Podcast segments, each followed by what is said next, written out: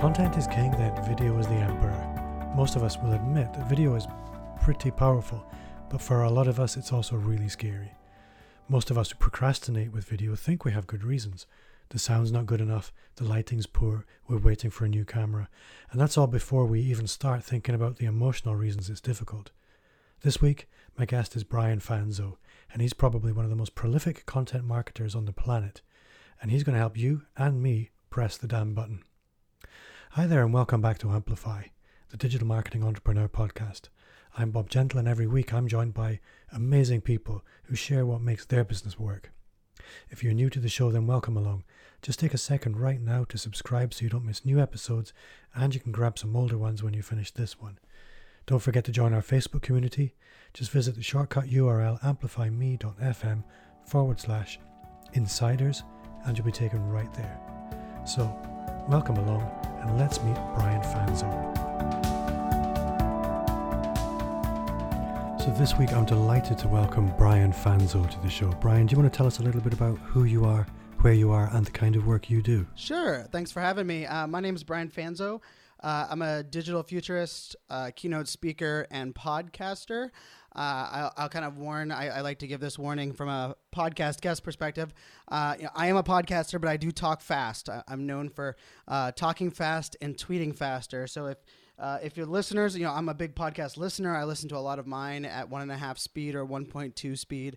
Uh, I will warn you, if you do that with me, I sound like Mickey Mouse. So, um, a little bit about uh, my background. Uh, I am a uh, computer science major that went and worked in cybersecurity for the Department of Defense here uh, with the United States government. Uh, I did that for about nine years, uh, growing a team of 32 uh, direct reports, training different military uh, members around the world. I went to 54 countries at the time uh, on different collaboration tools and different cybersecurity tools. Um, I then went and pursued what I considered my dream job at the time, uh, which was a technology evangelist, which was really a role that was modeled after Guy Kawasaki and what he did at Apple. And I worked at that startup for a little over two years and uh, helped grow uh, not only employee base but uh, deploying a social selling program, an employee advocacy program, uh, and then really direct reporting to the CEO uh, with a dotted line to the CMO and the CIO. And it was a amazing role. It was one of those startups that we were hiring 12 new people a week. Um, I got to dabble in product marketing, product management, um, traditional marketing. I, we were helping our clients move uh, from what would be considered legacy technology, like a data center, and move into the cloud. So a lot of the clients I worked with were enterprise uh, level companies like IBM and Dell, um, Wells Fargo. And then uh, after about a little over two years, that com- the startup I worked for um, was being purchased, and uh, that that purchase kind of gave me the uh, push into entrepreneurship. So I've been an entrepreneur uh, running my own brand, which is iSocialFanz, uh, for a little over five years now. Um, I started doing a little bit in the marketing agency side, but really what my main focus has been is, uh, and really it's the it's the thread that has been you know the backbone of my entire business. Is my goal is to translate emerging technology and trends into business action. So I do a lot on social media, a lot in marketing. Um, I do a lot around digital, but I also dabble in artificial intelligence, uh, leveraging kind of my background in cyber. Um, I do about 60 to 70 uh, keynotes a year.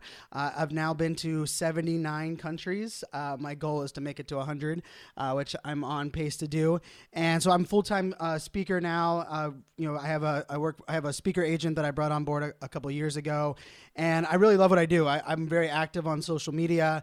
Uh, I currently host two podcasts, and I'm launching my third podcast later this month. big fan of podcasting. Big fan of travel. I'm also a dad of three girls uh, that are 10, 8, and 6 years old. And uh, that's a little bit about me. That's kind of brings you up to speed with where I'm at now. And uh, I'm currently based out of Washington D.C. So if you hear a little bit of rain in the background, we're getting we're getting some of that icy rain mix here uh, in D.C. But uh, excited to be here and excited to uh, you know have a conversation with your audience. Well, thanks again for making the time for me. One of the things which always strikes me about you is you, you're always doing an insane amount of stuff, and I really want to ask you about how you manage your time But first, I want to have a chat about your confidence. Now, I'm not the most outgoing guy in the world, and when I watch you, the standout feature is the understated confidence you bring to everything you do, and sometimes it's not understated.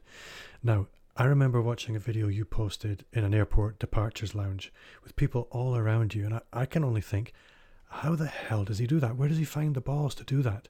So, where does he find the balls to do that?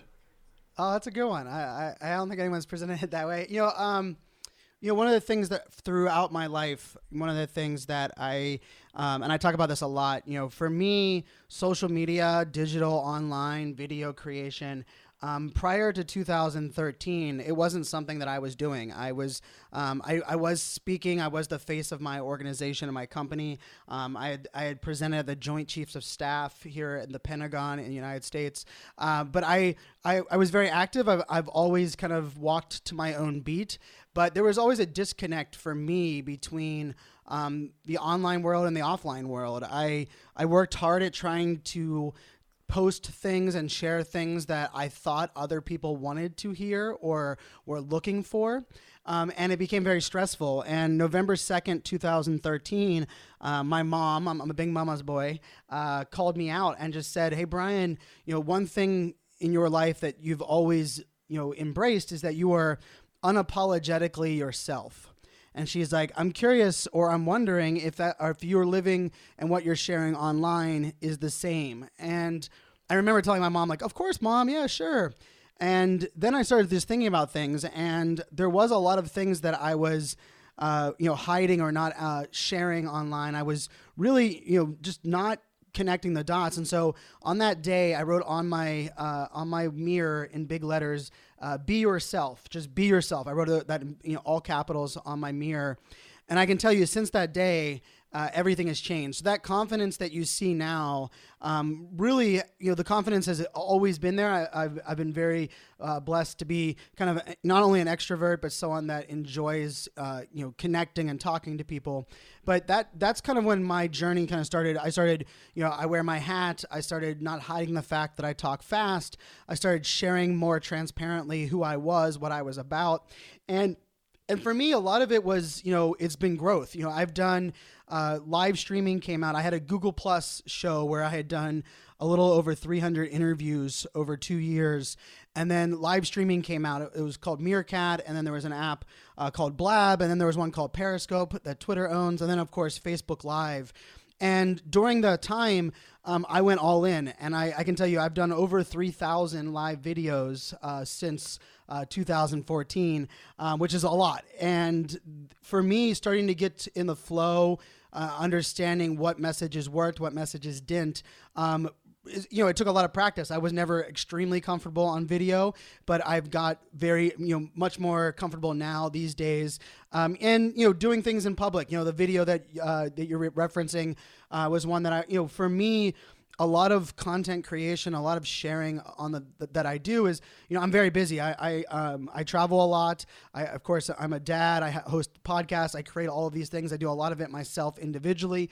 Um, and so for me, creating content, you know, videos like the one you you, you referenced, um, I have to do those in the moment. I have to do those. Uh, you know, my mantra, uh, the book that I'm I'm finishing writing right now is called "Press the Damn Button," and really, what "Press the Damn Button" means is that you know, there's no need to try to be perfect. There's no need to try to be like somebody else. It's more important to put yourself out there. Um, and for me, I kind of embrace that all, you know, all throughout the fold. So, um, you know, and I think the other big piece of the confidence is I'm not afraid to admit that I don't know something or that I'm wrong. And so for me, I'm confident in the fact that I can share what I'm thinking. I can, uh, you know, let people know um, what I'm currently doing. But if I make a mistake, if I screw up, if um, something changes, or if I was just drastically wrong, um, I'm open about that. I'm very transparent about it, and that that gives me a lot of freedom in sharing who I am, what I'm doing, um, and that freedom kind of goes back to that day with you know my mom telling me you know be yourself, and that's that's really the mantra that I live is uh, you know the greatest compliment I can receive is that when someone meets me for the first time in person, they're like, "Wow, Brian, you are the same person online, the same person on stage." as you are offline and that's kind of the that's kind of how I try to live my life. I think that's really courageous. And something I really like is that you're not scared of being called out. I mean, simply applying the law of averages, you're going to get stuff wrong, but you don't let that stop you. So, what's your take on perfectionism? Because for a lot of people, I think that it's perfectionism which stops them pressing the damn button. So my clients, there's two rules that my every client that I work with, um, if I'm coaching a, a, business leader, if I'm working with IBM or Dell or Samsung, or I was just um, doing a workshop for MGM Resorts International, which owns all the MGM properties around the world, um, and I was helping them uh, really talk with their audience, put their story out there, embrace video. And I have two rules for all of these clients. And the first rule is that perfection is a fairy tale. The second rule is control is an illusion. You can only control yourself and, and the things that you are individually. You can't control anything else. And that perfection is a fairy tale one to me is everything, right? And for those, you know, and I always set the stage like this, you know, do we know of a brand or a company that is perfect? The answer is no. Do we know of a person or a leader that is perfect? And sometimes when I ask that on stage, someone will say, "Oh, Mother Teresa is perfect," but I don't think Mother Teresa, even when she was alive, um, would would say that she was perfect. And so, if we realize that there's no person perfect, no brand or company that is perfect, our desire to try to be perfect ultimately uh, works in reverse for us. And the reason I say this is that the more that we try to convey that we're perfect and we do nothing wrong, what we're really saying is that we're lying, that we are we are fake and we are a fraud because I ju- we just talked about the fact there's no one is perfect. And so I I really do look at, you know, perfection as a roadblock to success. And for a lot of people, they'll make excuses. Hey, I, am not going to create a podcast because I don't have the right equipment, or I'm not going to go use this video because I only I only have 30 minutes, or I'm not going to do this because you know I've never whatever it may be. And I think you know when we remember that perfection is a fairy tale, and then the other piece of this is remembering that you know when you're putting yourself out there to the world, we are our own hardest and harshest critics it's amazing that even in a world that we live in today, which is rather diverse and rather, um, especially here in the United States, um, rather you know segmented in the fact that we are you know very uh, you know disconnected uh, across the board in many things, especially pol- you know politically and a lot of things that go on. You would be amazed how forgiving and open people are to our ability to just manage our own expectations. And so, like for my first podcast episode, um, you know, everyone told me, Brian, you need a you need to have a podcast episode that that goes out the same day every week.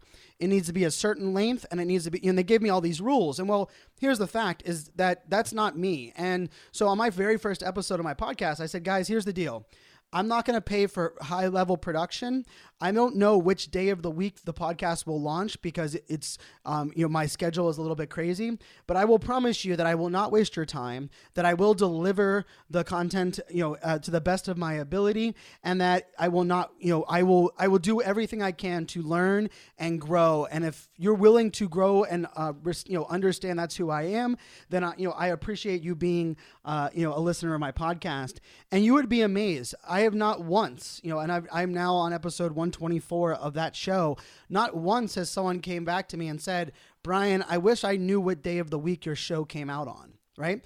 And I think that to me is one of the most important lessons that we can learn is not only perfection, but we as individuals or business owners or thought leaders or content creators, whatever you fall, consider yourself under, we decide and manage our own expectations. If you are trying to convey perfection, you will be judged against perfection.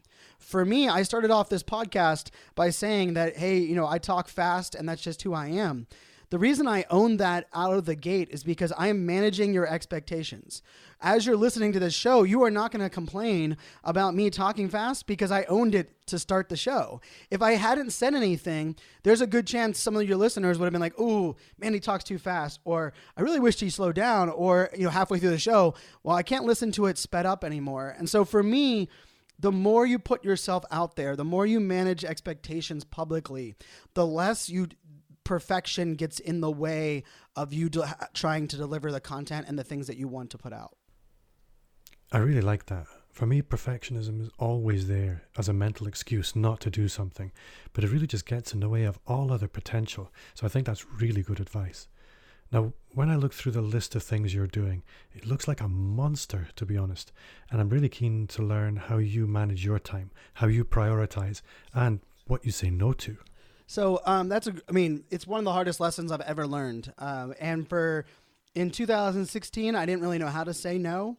Uh, in 2017, uh, I made the mistake of I, I, realized that saying yes to everything was not good, but I struggled with saying no. So I started saying maybe to everything, and I can tell you maybe is actually worse than no because maybe just prolongs people to continue bothering you and continue getting requests. And so what I've kind of learned now um, for me and like the the you know I create a lot of content. Um, you know I create four videos a week for LinkedIn. I create about six videos for current clients. You know I'm doing sixty to seven keynote seventy keynotes a year around the world. Um, I do host the you know we'll be hosting the three podcasts. Um, you know I manage.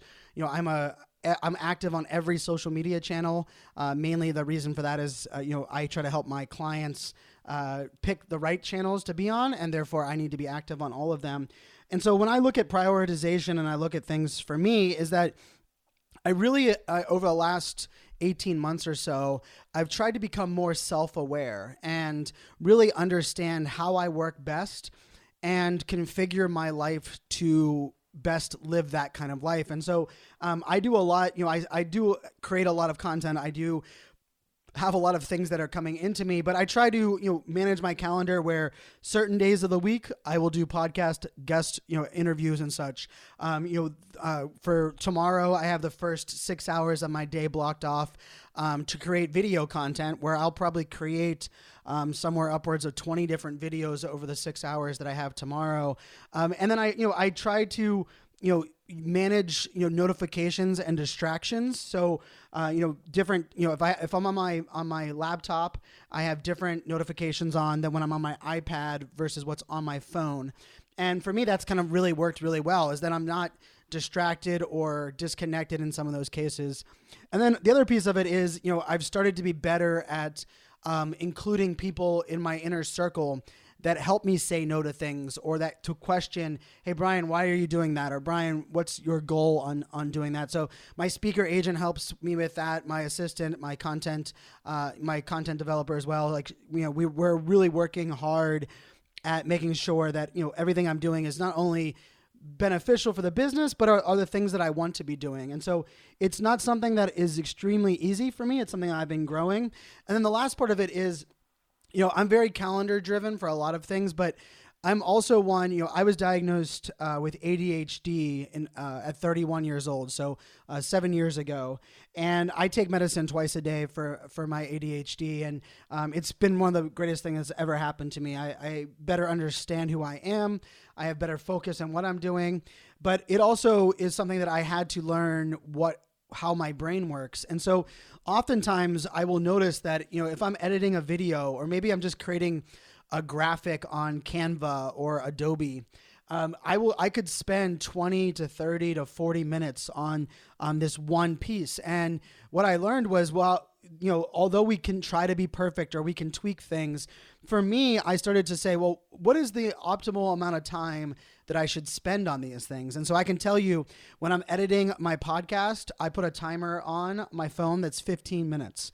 Um, I try to you know edit my my podcast in 15 minutes. When I'm creating a graphic, I put a timer for eight minutes, and when the eight minutes is up, I don't stop immediately, but I'm like, okay, now it's time to wrap up. There's no need to to fine tune things um, to the next level. And so for me, those little those little tricks, like they're not you know super crazy productivity hacks or um, anything that's you know uh, immensely you know uh, process driven, but kind of having those you know those little tweaks and those little things have really helped me not waste a lot of time and make sure that the time I'm spending on creating things um, is also you know valuable and and you know I don't want to I don't want to just throw things out there that aren't you know quality but at the same time i don't want to waste my try- time trying to be perfect with something when no one's really going to know the difference and so that's kind of how i kind of look at time and yes versus no and kind of making all of those things happen there's actually a lot of discipline in there there might not be a revolutionary productivity hack, but there's a lot of discipline, and perhaps that's the key.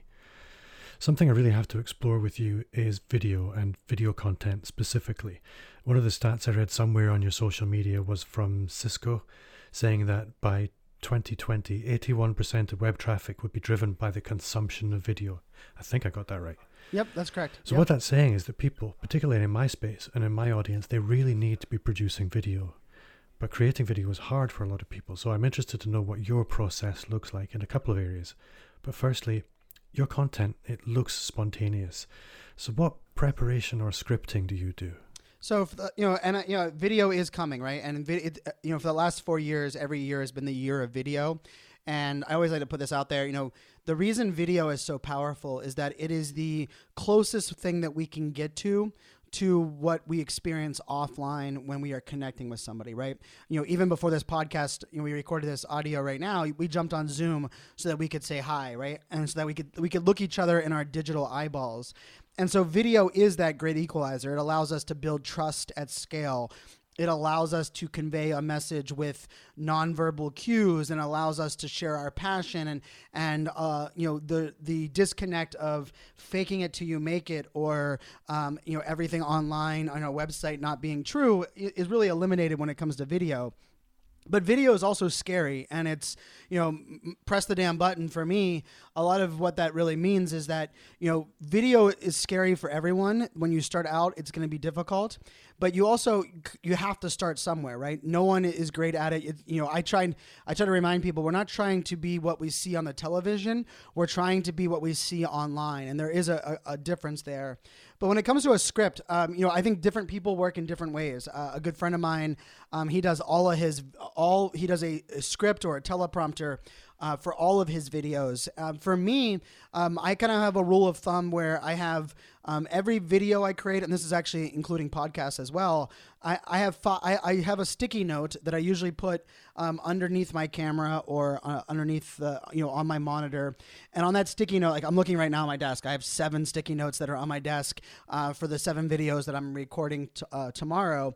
Uh, they, I usually have five bullet points, so one through five, and the first three are things that I want to make sure to cover or takeaways that I want my audience to um, have from this this piece of content. And remember, some of my videos are three minutes long, some of them are thirty minutes long.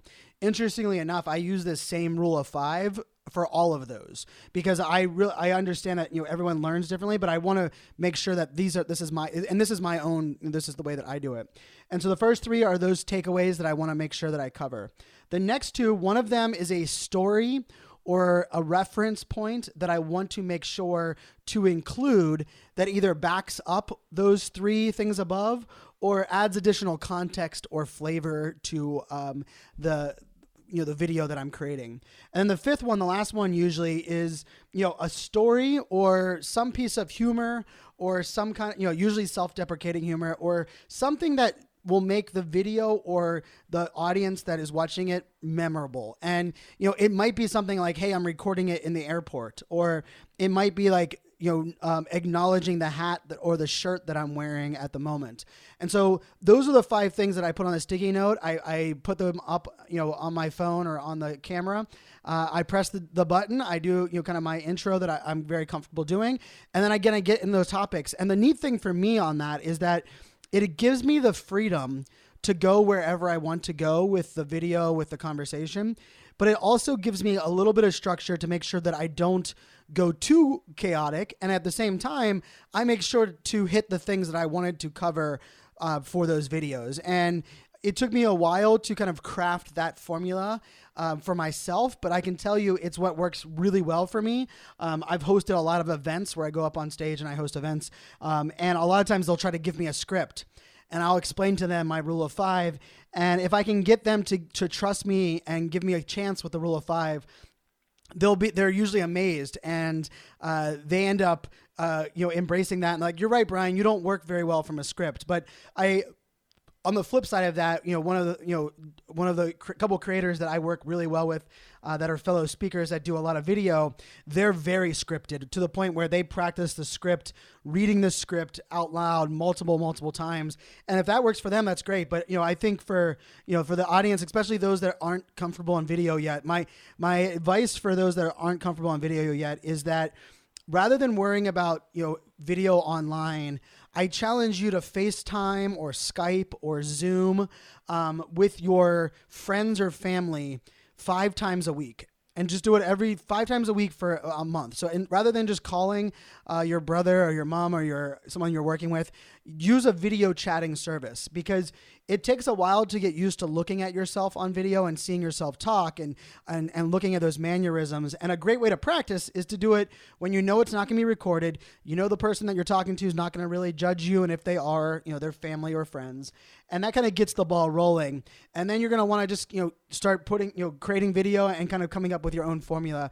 But that's kind of what's worked for me, and it's you know it's what I embrace and I think we all can kind of uh, test and tweak it and and find you know a way that to you know, best deliver in a way that's very conversational. Because for me, I want to be relaxed. I want to be myself, and the best way I've found to do that is is using this rule of five. You've preempted my next question, and it was going to be around comfort zones. Comfort zones in any area, they're a bit like a muscle, and the more you exercise the muscle, the bigger it grows. And that tip with video chat, such a good idea. I would never have thought of that. You could even extend it uh, and make it more challenging, I guess, by sending one on one recorded video messages. Interestingly, there are people I video chat with and there are people I don't, and there's no reason for that. It's just what I'm accustomed to. And I think using video like that to build that muscle is such a good idea. And I will also say, you know, kind of another tip for that, and this is for everyone starting out, and this is kind of probably something that you, that sounds counterproductive or what is like the opposite advice of what everyone else gives, but it's what I know for a fact is a big roadblock is when you're creating video, more often than not, when we're like, okay, I need to create video for my website, or I need to have a YouTube channel, or I need more video on my Facebook page. The mistake I believe that we make is that you cannot start where your audience is. You must start where you individually are most comfortable. What I mean by that is if you want to create YouTube style video, which you know YouTube video for you know to, to simplify it is a is a much more how to style video. You need to SEO it. You need to understand the nuances that exist in YouTube you know, putting, you know, having that as your first goal, but yet you're not comfortable talking on video makes that very hard. And so what I tell people is that, you know, what kind of video do you like creating or where, where are you most comfortable? You know, for me starting out, I noticed that I was not good standing in one spot creating video. And so when I started out on video, what I found is that the video that I was most comfortable doing was then when I was walking around or I was walking down a street, or actually one of the most popular videos I've ever created, uh, you know, in the last six years, um, was a video at South by Southwest in Austin, Texas. As I was walking to the event, um, I created a video where I was just kind of walking and talking and sharing um, my own insights and vision on what I was looking forward to. And so for me, the walking and talking was where I felt comfortable. And so if I had forced myself to create more talking head video where I was sitting in a chair or I was standing in, a, in one spot, I believe I would have never put the video out. And so my the, one of the mistakes I believe a lot of people make is that they try to start where their audience is rather than starting where they're most comfortable. So my advice to that is start where you're most comfortable. If you if you like doing short quick videos, maybe start on Instagram stories. If you like creating videos that are you know uh, are you know direct to a point and they're you know quick hitters, why not create a video and post it on Twitter? Um, you know if you know whatever that may be. And then once you get comfortable figuring out your cadence for your video creation. Then the second thing you do is go and create video where your audience is. But for so many people, I believe that they don't get started with video, not because they're not comfortable with video, but because they don't start at the right spot. It's more important for you to get comfortable doing video than it is for your video to be seen when you're starting out. I guess so. You'd never learn anything else in such a public way. That's really good advice. Another place I'd like to go with you is again, you mentioned working with companies like Dell and MGM, and you mentioned being unashamedly you. Now, you're not a suit and tie guy, unless I'm mistaken. How does that go down with that kind of global megacorp? Because if anyone else got that call, the very first thought would be, where's my suit? So that, that's an interesting one. You know, for me, I, have been a backwards hat wearing guy. Um, I did wear suits for a while when I worked in the government, and you know, I had a I had a security clearance. I, I spoke in different environments that required me to uh, wear the suit. But one of the things that I preach a lot is not only the importance of being yourself, but also um, you know setting yourself up for the most success possible. And so I can tell you, um, there there is oftentimes where someone will judge me based on the fact that I'm not wearing a suit or I'm wearing bright colored shoes or maybe I'm wearing a T-shirt where most people in the in the um, event is wearing a, a jacket. But it's interesting because you know early on in my career, even working with those like IBM and Dell, you know they would they would be okay with it to a point, but then they would be like, well, in this scenario, we need you to change. And eventually they started to see that, hey, this is just who I was.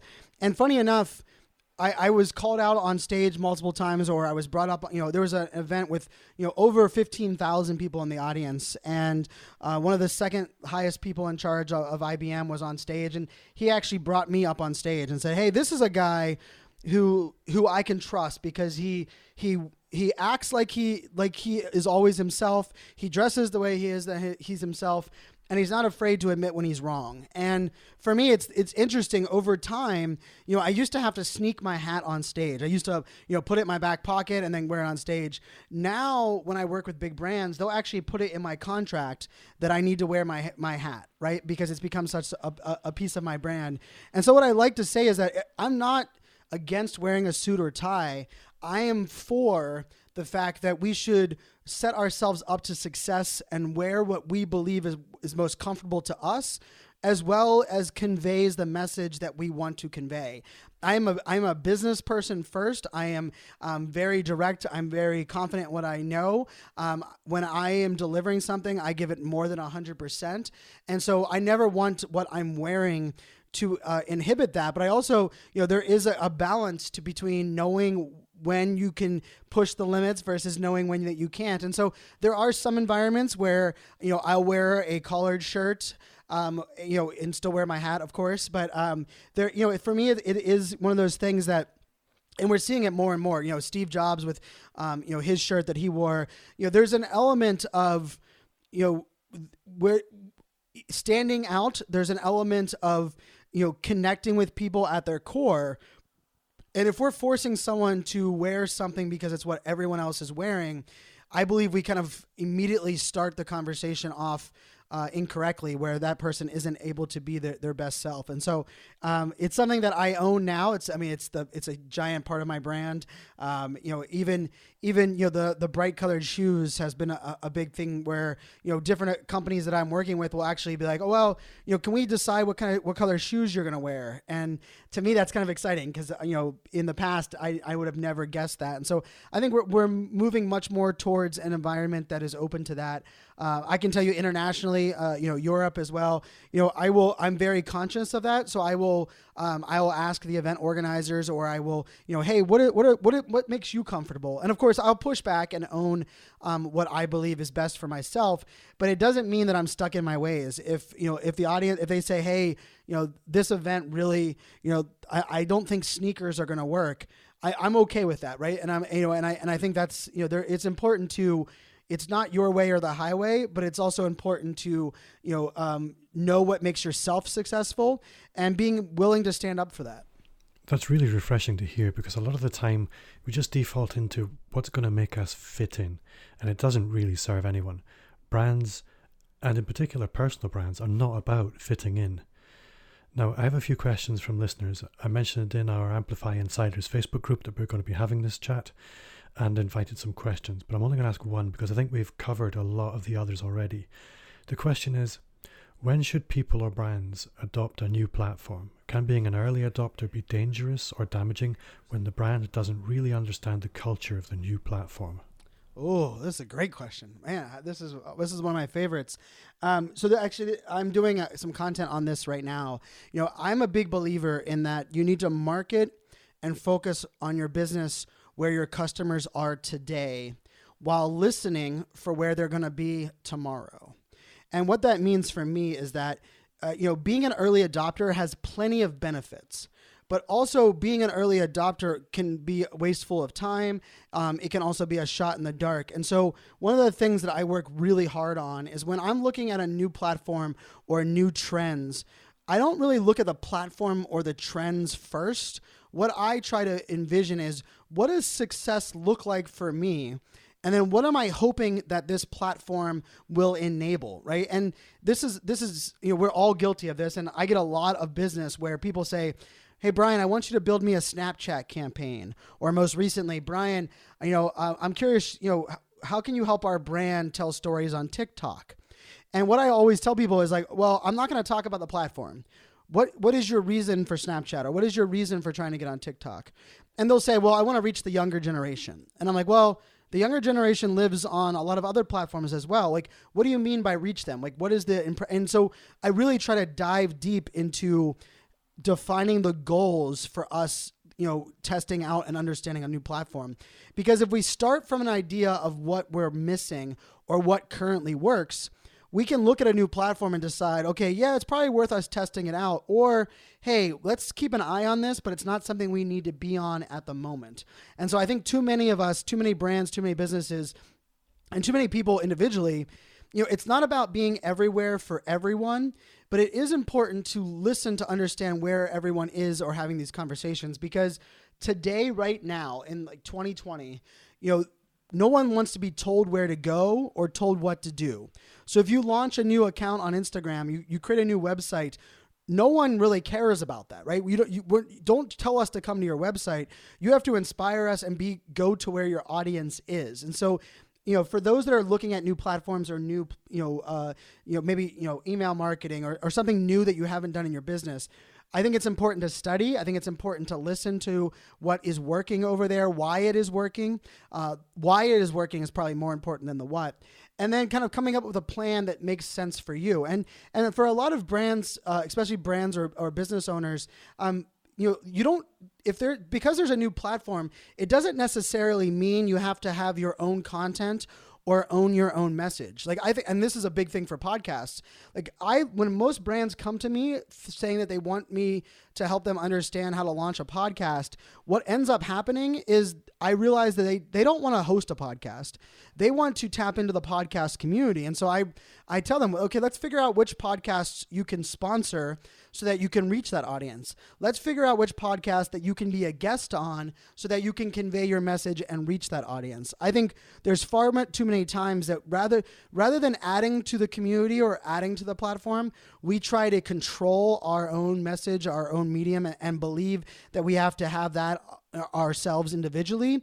And I don't think that's the case anymore. I think it's uh, important to kind of know that balance and study that. So for me, as a futurist, you know, I think a lot of my job is helping people understand the trends, but even more importantly, understand the path to go from where your business is at the moment and how do you embrace that trend when do you embrace that trend and then even probably even the bigger piece of this is what what trend can you or what new platform can you embrace so that you can stop using something else i think you know having that that balance just you know adding new platforms or new uh, mediums of content without subtracting anything more often than not does not add more business value or uh, help you achieve the goals that you're trying to, to, to achieve. That's a great answer. You won't find me on TikTok yet then. You mentioned you've been working on a book, and I'd really like to hear about it. I know it's not available just yet, but what can you tell me about Press the Damn Button? So for me, uh, pre- yeah, press the damn button. Press the damn button press the damn button. So, uh, you know, the book itself, it's it's interesting. You know, I talked a lot about perfection, and for those that are listening, uh, we, you know, I, I, I conveyed my confidence. I, I talked about my transparency and my be yourself. The book has been the hardest thing piece of content I've ever worked on. It's been something I started in 2016, 2015. And it's interestingly enough, like chapter one is uh, why pressing the damn button was so hard for me uh, to write this book. And uh, the the book itself is that you know the premise for me is that I, can, I think we can all agree that the world needs more empathy and we need to be more empathetic towards others. But when we when we say that or we hear someone talking about empathy, it's kind of like the notion of someone telling us that um, that we, we we need to change the world, right? It sounds great and we all nod, but we don't even understand how what our role is in that and how do we start and what can we make as an individual impact. And you know we've heard, heard things all the time, right? Like if we each if we each do our own little bit of change, together we'll change the world. And so, Press the Damn Button, the book, is that I believe empathy actually starts with me. And what I mean by that is if we want to make the world more empathetic, we first have to tell our own story and allow people to be empathetic towards us. And so the book start really is kind of a, a choose your own adventure style of hey, this is the mindset you have to get to uh, put yourself out there. This is the the things that you need to embrace. This is the the way the ways that you can tell your story. This is the value of being vulnerable and transparent.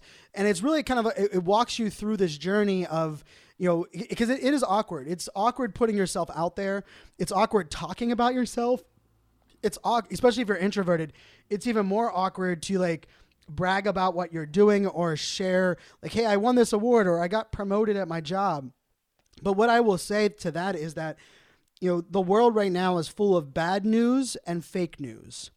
And we can either continue to feed that or we can individually start telling our stories and allow the good stories and the good people that are doing good things around the world to start to rise the tide. I believe that if we focus less on bad news and fake news and more on the good stories that are happening, that we will shift the narrative in the world. But to do so, we first need to hear those stories. And so, uh, you know, I, I think the part of the book that will surprise people is that I do put a little bit of pressure on individuals you know that if we want to make the world a better place for our children or for our neighbor or even just for ourselves that our role in that has to be we have to do things differently. We have to put our own story out there. We have to share our vulnerabilities. You know, I talked about ADHD earlier. I talked about, you know, my, a lot of the things in my life, the good and the bad.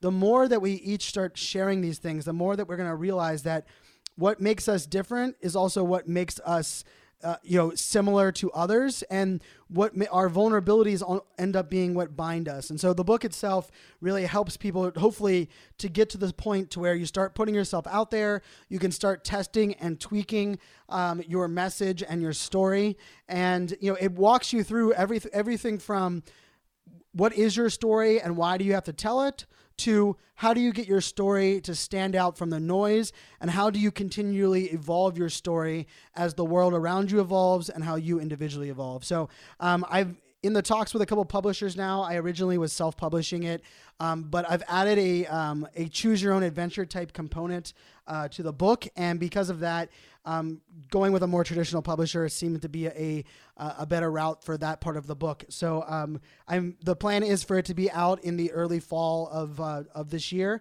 but uh, th- there's uh, there's a possibility it'll come out even a little bit earlier than that. So uh, stay tuned on that side. But I'm excited. I you know for me, press the damn button is much more than video. It's much more than story. It's really this mantra for me is that I I really do believe the world is a great place, but I don't believe enough of us put ourselves out there and we don't we don't press the button and allow people in to see who we are at our core.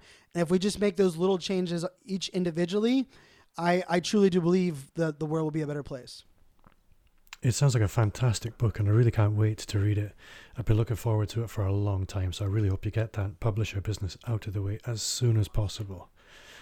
Brian we should probably bring things to a close soon I've been saying in the last couple of shows, I'm trying to remember to ask each guest a signature question, if you like. Often I forget, but today I remembered.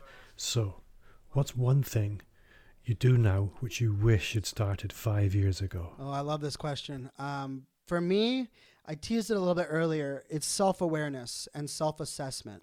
And what I mean by that is I work really hard at documenting what I do each day and what things I'm comfortable doing, what my strengths and weaknesses are.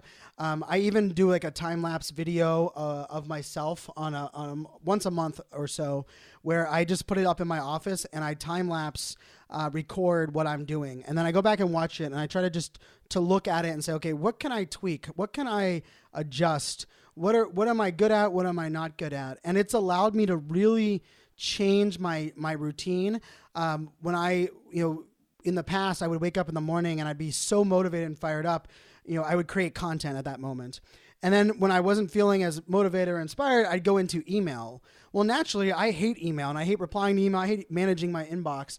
And so, what I figured out by being more self aware is that I w- realized that I should start my, when I'm most passionate and most fired up, I should do the things that I like doing the least, right? Like it's that, it's that piece of that. And so, I think self awareness is, is the number one piece. I, I can honestly say it includes, you know, like video creation and all of these things that I talk about, for me, the, the I, I just I always was confident, but I don't think I ever really truly became self-aware. And for me, self-awareness is something that I adjust on a monthly basis, and it allows me to tap better into who I am at my core and it allows me to also you know forgive myself. You know if there's certain things that i do that aren't great or i'm having a bad day i'm self-aware enough now to realize that you know not every day is going to be a, a, great day. And not every day am i going to be passionate. Am i going to be at my my best self.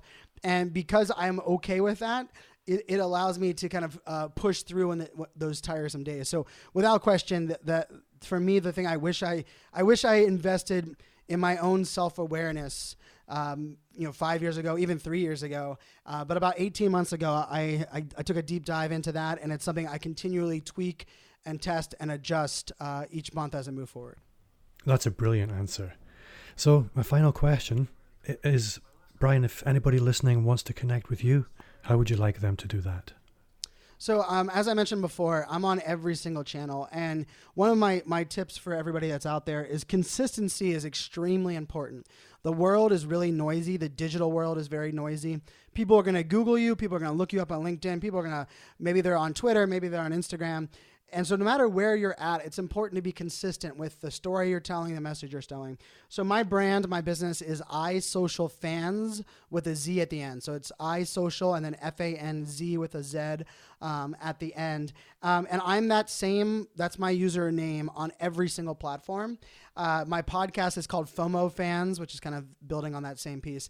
But what I tell people is that, you know, uh, you know, I'm on every channel, I create a lot of content whatever channel is your favorite. If it's LinkedIn, if it's Instagram, it's Facebook, um, fo- give me a follow there. You don't need to follow me everywhere. I do create a lot of content. Give me a follow there. And if you're, you know, if you're in an association, maybe you run an event, or maybe your company would love to have me speak. Uh, my speaker website is brianfanzo.com. So just my first name, last name uh, .com. All of my speaker information is up there. My, you know, the testimonials, the videos, the current programs that I'm delivering. But uh, for, me, that you know, that that's kind of the beauty of uh, the digital world. You can give me a follow wherever it makes the most sense for you. And uh, stay tuned. I have a new podcast coming out at the end of the month. I haven't. I haven't debuted the name of it yet, but it's going to be a, lot of fun, a different take, uh, fully produced podcast, something that I haven't done in the uh, in the past. But uh, until then, you guys can check out my current podcast, which is called FOMO Fanz, F O M O F A N Z or Z at the end. Brian Fanzo, you've been a fantastic guest, and I can't wait to speak to you again soon. My pleasure. Make it a great day.